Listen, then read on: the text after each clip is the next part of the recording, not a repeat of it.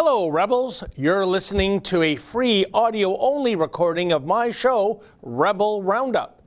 Tonight, my guests are Sheila Gunn Reid and Drea Humphrey. Now, if you like listening to this podcast, then you would love watching it. But in order to watch, you need to be a subscriber to Rebel News Plus. That's what we call our long format TV style shows here on The Rebel. Subscribers get access to watching my weekly show as well as other great TV style shows too. It's only $8 a month to subscribe, or you can subscribe annually and get two months free. And just for podcast listeners, you can save an extra 10% on a new premium membership by using the coupon code PODCAST when you subscribe. So just go to rebelnewsplus.com to become a member and please leave a five star review on this podcast and subscribe in iTunes or wherever you listen to podcasts. Those reviews are a great way to support the Rebel without having to spend a dime. And now, enjoy this free audio only version of my show.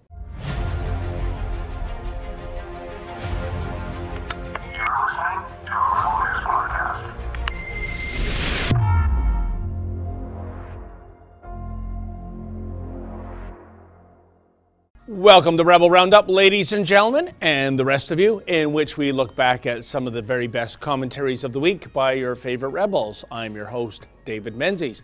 Well, another month, another scandal involving the Justin Trudeau Liberals. This time it is the grotesque conflict of interest inherent to the We charity. And the question arises as more dirt on Me to We emerges on a daily basis is Justin going to get yet another free pass? Sheila Gunn Reid will weigh in on this latest whopper and meet our newest rebel, Drea Humphrey.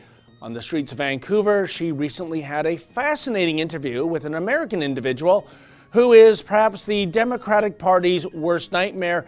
He's black, yet he questions the narrative of the mainstream media and, horror of horrors, supports President Donald Trump.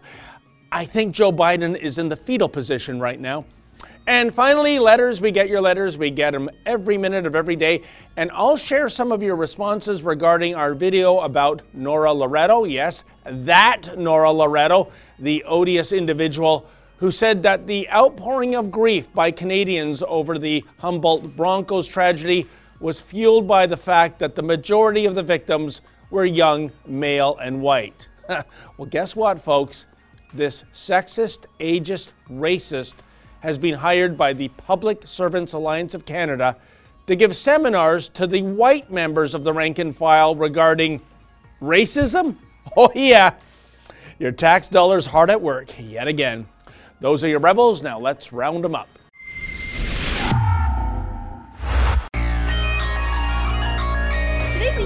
Justin Trudeau in a lie about the recently canceled nearly $1 billion program to hand out taxpayer cash to students in exchange for volunteer work, which actually isn't volunteer work then. Trudeau said the contract would not enrich the Trudeau linked charity run by the Kielburger brothers, which was granted the sole source contract to administer it. Trudeau said, We charity won't make a profit, but will be paid to administer the program. Now, is that true? Well, Trudeau said it, so no. As we all know, We has paid Trudeau's family for speaking gigs. Canadaland broke the original story of the payments to the Trudeau family through the Me to We program, paying Justin Trudeau's mother, Margaret, and brother to appear at speaking events. Now, look at this in global news. We Charity confirmed that Trudeau's mother, Margaret Trudeau, had been paid $312,000 for speaking at 28 We events between 2016 and 2020 through a speakers bureau. Trudeau's brother, Alexander Trudeau, was paid $40,000 for eight events in the 2017 2018 academic year through the same speakers agency which took a 20% commission in both Trudeau's cases, according to We Charity. The Prime Minister's wife, Sophie Gregoire Trudeau, was also once paid in 2012 by the charity, and she currently hosts a podcast on well being for We, which she isn't compensated for, according to the charity. And the charity has other links to other high profile liberals. For example, Finance Minister Bill Morneau's two daughters are linked to the charity, and at least one has been on the WE payroll. And we now know how much the liberal donating Kielburger organization stood to make out of all of this off the backs of Canadian taxpayers. $20 million. Look at this. Blacklock's has the story today behind their paywall. The amount in the contract to We was about 20 million, Trudeau told reporters. Cabinet on June 25th hired We Charity of Toronto to manage grants for the post secondary students. No other charity was invited to bid. Neither the Prime Minister nor Morneau questioned the $20 million payment or absented themselves from a cabinet vote on the contract. I made a mistake in not recusing myself immediately from the discussions given our family's history, Trudeau said yesterday. I am sincerely sorry about not having done that. Oh, sounds like another learning opportunity for the rest of us. Wow, talk about the bombardier of Canadian charities. If you have liberal connections, it would seem there's plenty of payola coming your way via the Me to We charity. But if you're on the outside looking in, there is no moolah when it comes to we to thee, as in thee, the taxpayer. Oh, on the contrary, this racket was actually enriched with $20 million in taxpayer cash via a sole sourced contract. Absolutely shameful. And joining me now with the latest Trudeau scandal is Sheila Gunn Reid. Welcome to Rebel Roundup, my friend. Hey, David. Thanks for having me on the show. It is always such a pleasure. Sheila, have we seen this movie before? You know, Trudeau gets caught doing something inappropriate. He then offers a supposedly heartfelt apology, all the while noting this is a learning moment for the rest of us. And then everyone from members of the media party to the majority of the Canadian electorate forgives him. Question Is Trudeau once again going to dodge the bullet with this scandal? David, Get over it. He apologized already. Just move on. Of course he's going to dodge the bullet. Of course. I mean, he he has the entire mainstream media completely bought off, right? They uh, rely on Justin Trudeau to keep the doors open, to keep everybody employed, and um, you know he took care of the fact that uh, scandals. He knew scandals would come out. I mean, with all the the hinky stuff he's pulled for years and years, he had to know that some of it was going to come out eventually. This is just a really big one. So he took care of all of that when he gave the media 650 million dollar bailout and since the coronavirus pandemic he's been throwing more money their way with other tax measures and subsidies to keep newsrooms open newsrooms that aren't actually doing news anymore uh, most of them have cut local news and blamed it on the coronavirus while taking the coronavirus bailout. Um, so yeah, no, he he's totally going to skate on this. He skated on blackface. He skated on groping Rose Knight. He skated on the SNC Lavalin scandal.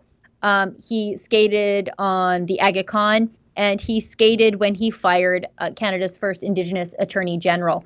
Um, so yeah, I mean, this is just w- going to be another one of those scandals that quickly goes away um, when it should be investigated by the police.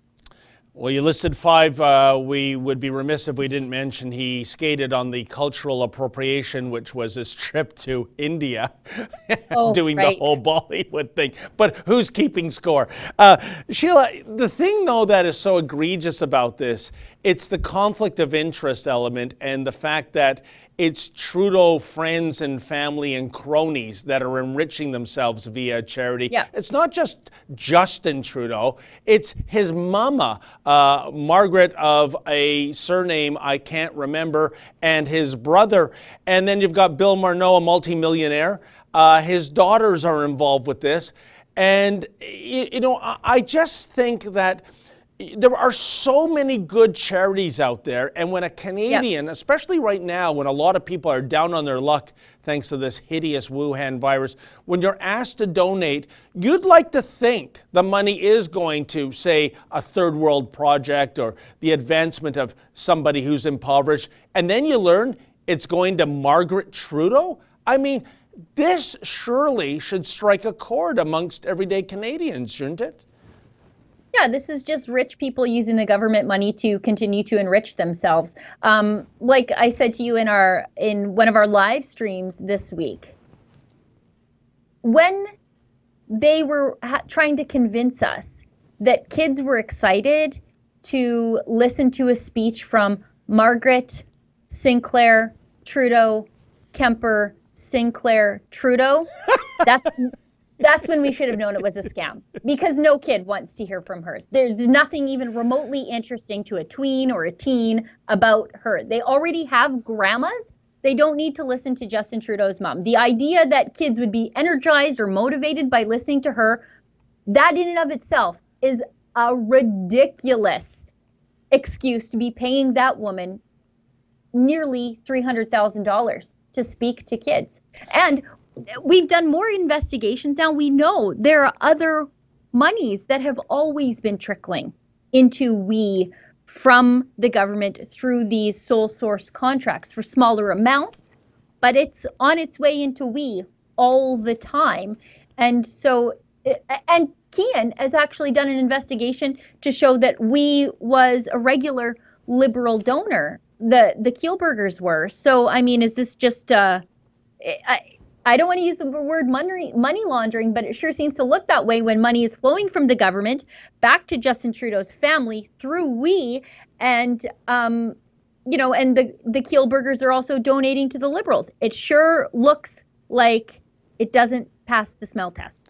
And Sheila, we surely don't know the full extent of this scandal in terms of the, the numbers, do we? I mean, just yesterday, the Toronto Sun revealed $47 million in uh, real estate assets by the We Charity in downtown Toronto.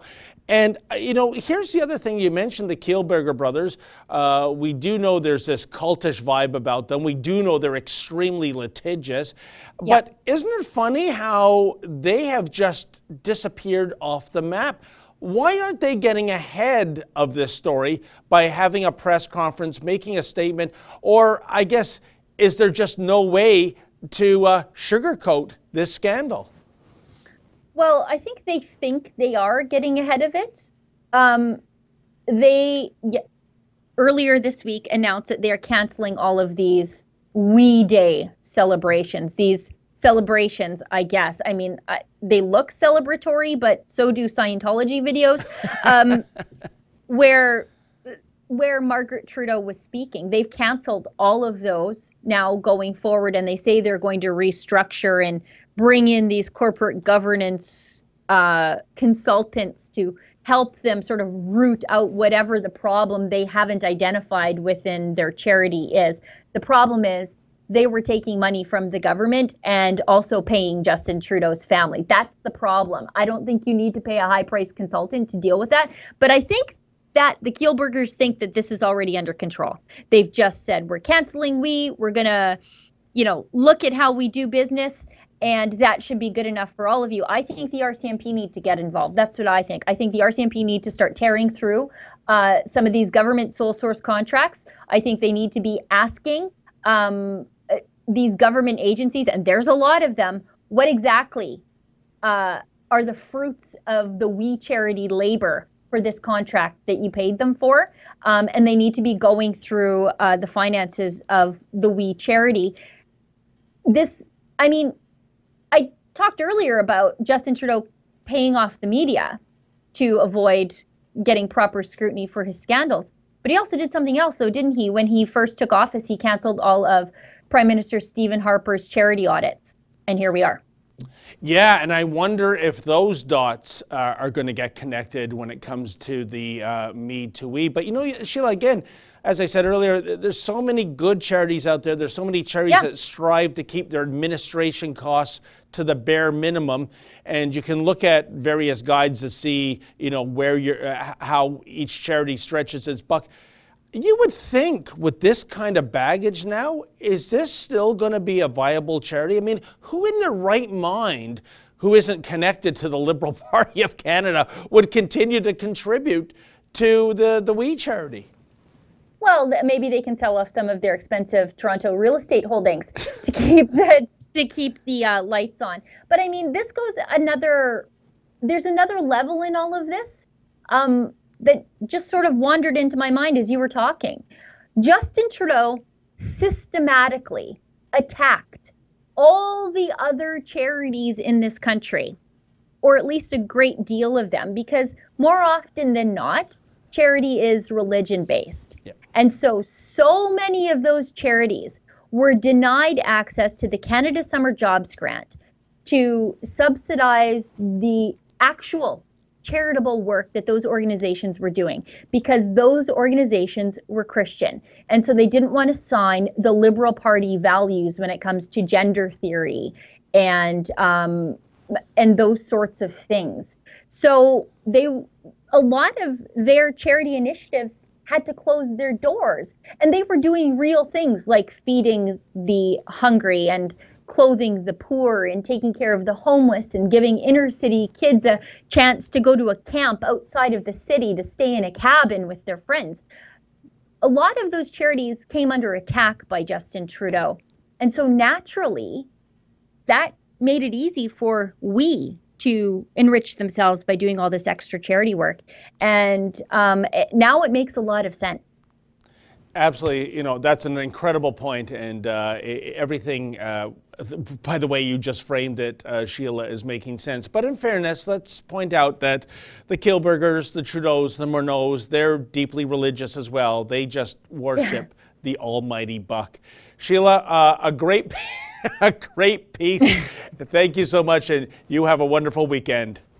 Thank you, David. You too. You got it. And that was Sheila Gunn Reid, somewhere in northern Alberta. Keep it here, folks. More of Rebel Roundup to come right after this.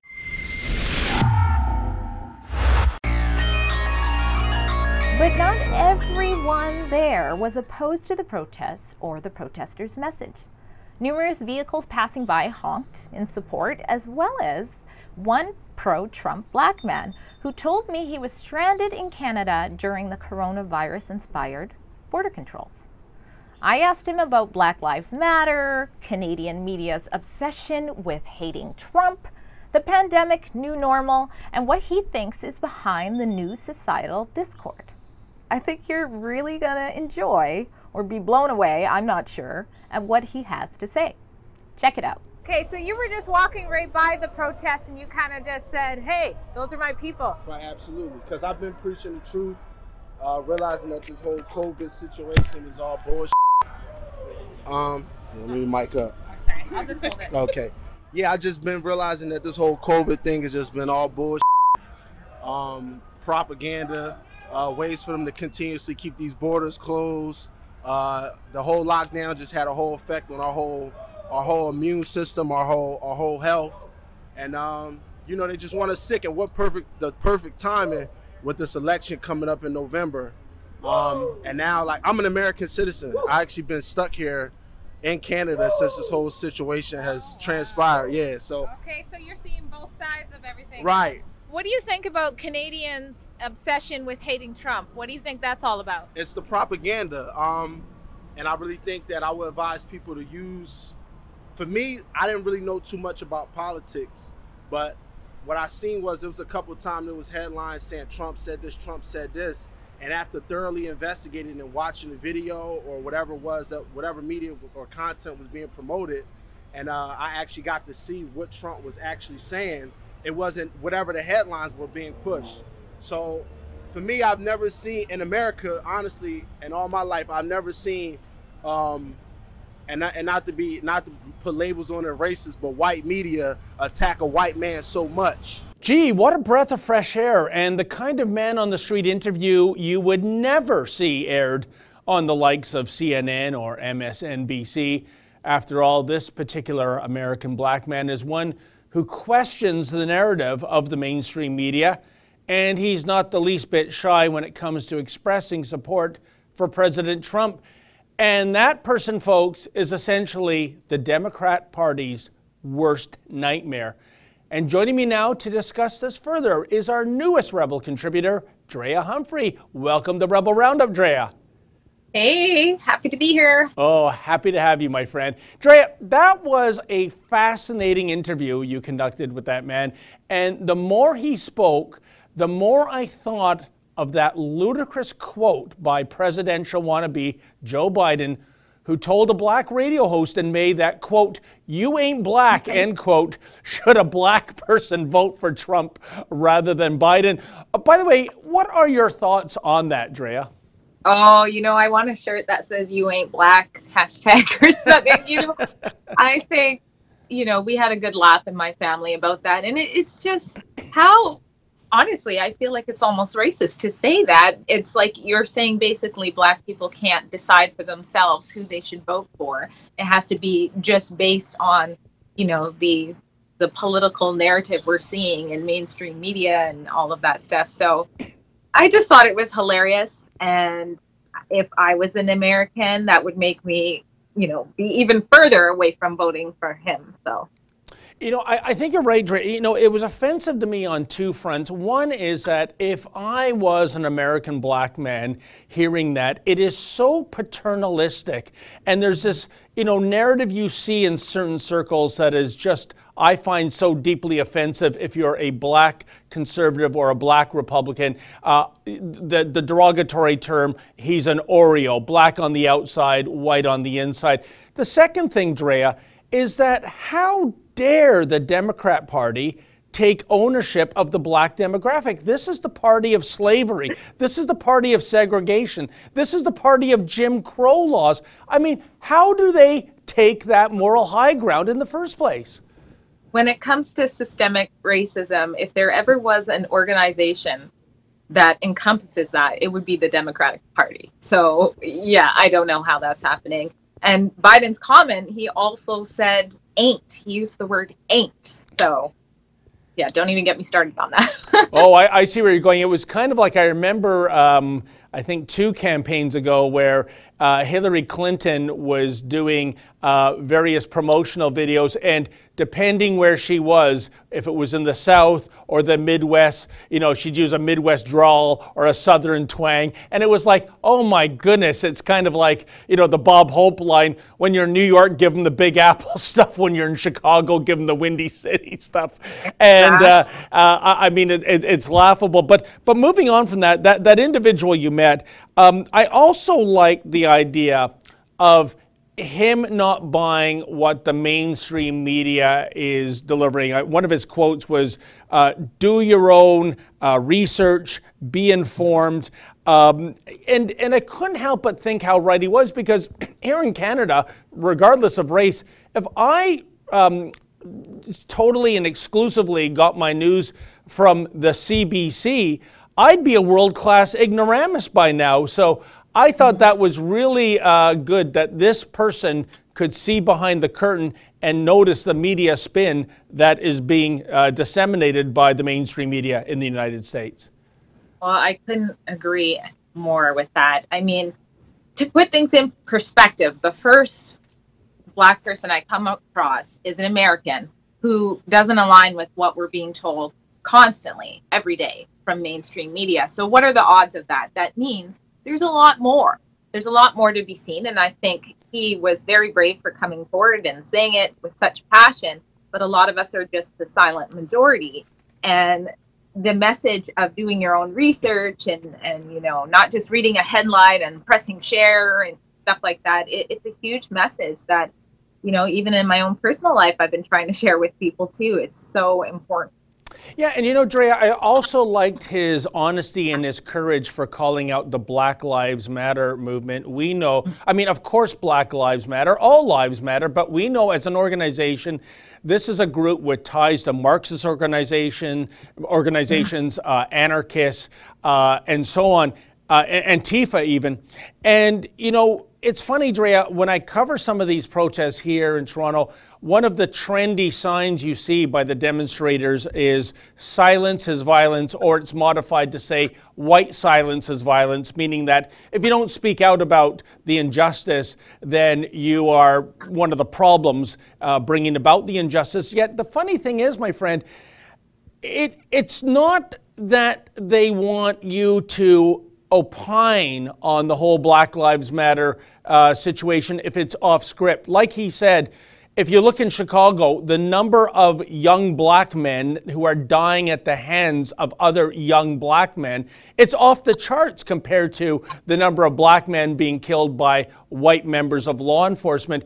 So it's kind of like silence is violence, but when you break your silence, you better damn well be on point or else we'll shut you down too because they're not interested in free speech either, are they?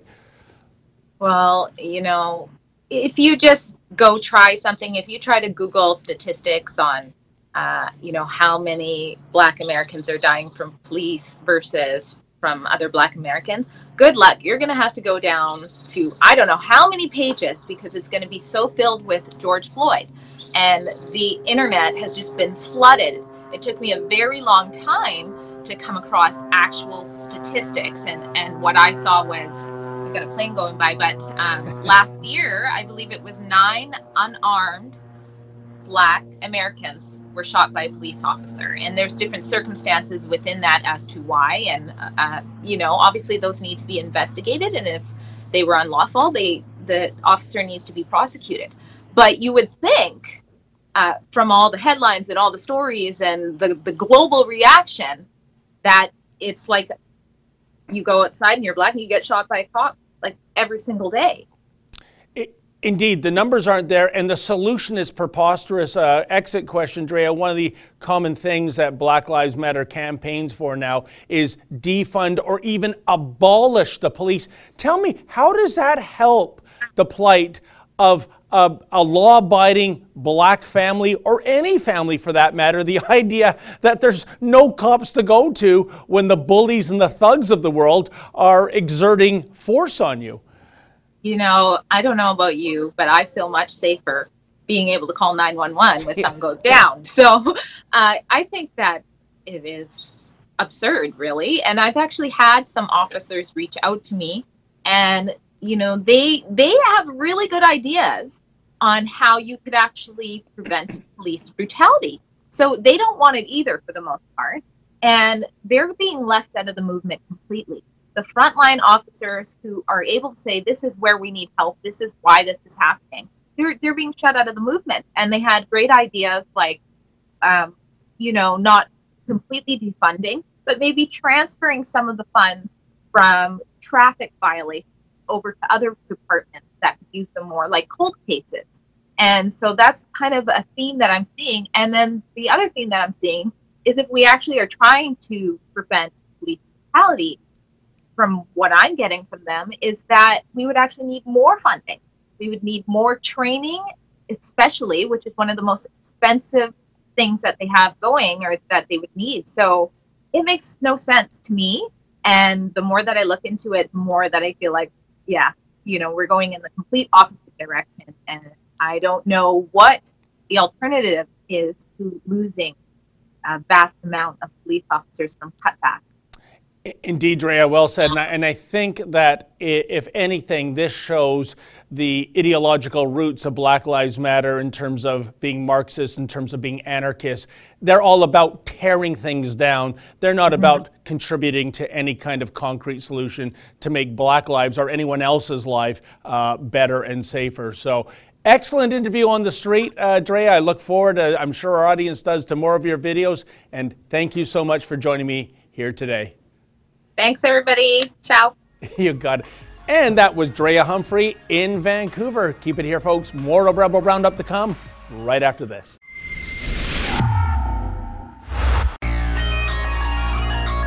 Ah, your tax dollars hard at work yet again, folks. You see, I'm here standing outside the office of the Public Service Alliance of Canada. And last night they had a seminar for the rank and file. Well, not really the entire rank and file, the Caucasian rank and file.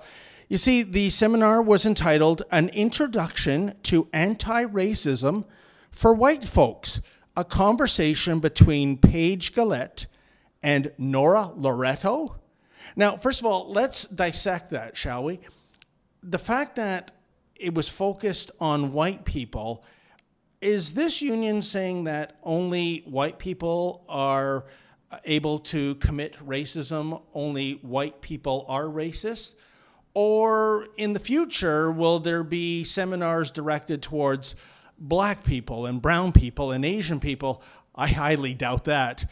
Um, the second thing is if Nora Loreto's name rings a bell, it bloody well should.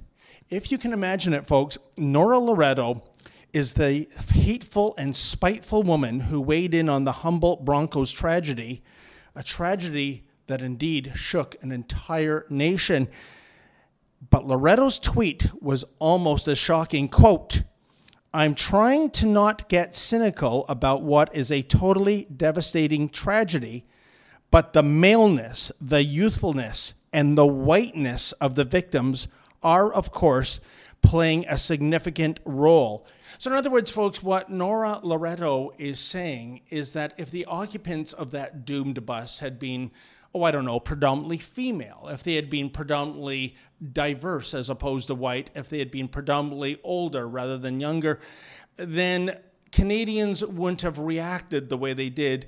In other words, by donating millions of dollars to a GoFundMe campaign so that the disabled survivors could get on with their lives. It was an absolutely shockingly sexist racist, and even ageist thing to say on the behalf of Nora Loreto. Oh, and when people justifiably reacted with outrage over Loreto's gross tweet, uh, what did she do? Well, she curled up in the fetal position on the couch, wept, and cast herself as a victim of the outrage that she was receiving. So, Nora can dish it out, but she sure as heck can't take it. Yeah, and this is the person that the Public Service Alliance of Canada thought was the best candidate to lecture the white rank and file about the evils inherent to racism. Indeed, how odd, instead of being canceled by our increasingly ravenous cancel culture, Nora Loreto is still being embraced in certain circles. She remains gainfully employed as the editor of something called the Canadian Association of Labor Media. And now this racist is receiving speaking gigs, including that gig on Tuesday in which she lectured Caucasian members of the PSAC re the evils of racism. Wow. Isn't that kind of like hiring Colonel Sanders to give a speech on veganism? In any event, here's what you had to say about this bigot getting a speaking gig paid for by your tax dollars. Bob Ross writes, She's assuming only whites are racist. LMAO, good one. Yes, apparently that is the assumption being made by Loreto as well as the people who head up the PSAC. Only Caucasians are capable of racism. Funny that because you know, when you make such a broad based assumption based on race alone, you know, you know what that makes you? It makes you a racist. Tony Stark writes, why are our tax dollars paying for CBC and other liberal and far left leaning businesses? Unreal. I work 11 to 12 hours a day as a truck driver, and my hard earned money is going to this crap. Indeed, it is, Tony, and even worse, you have no say in the matter. You know, here at Rebel, we run fundraising campaigns from time to time, but it's completely voluntary if you want to contribute. As for leftist organizations, they just make a direct withdrawal right out of your bank account, whether it's propping up failing media outlets or public sector unions staging anti racism seminars conducted by a racist. Gord Chan writes and you ask, how did we get here?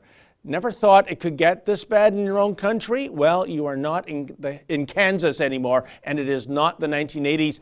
It will be a rough ride if Miss Loreto and her kind set the agenda. Make your voice known and count in the public discourse of this nation because it also belongs to you. Do not be excluded. Wow, do I miss the 80s, folks? Things were a whole lot less insane back then and the music was sure better. But I agree with your premise, Mr. Chan. The thing is, one of the problems in Canada these days is that too many people are simply not engaged in terms of what's going on. And when there is a critical mass of non engagement, this only allows certain people and certain organizations to get away with all kinds of chicanery.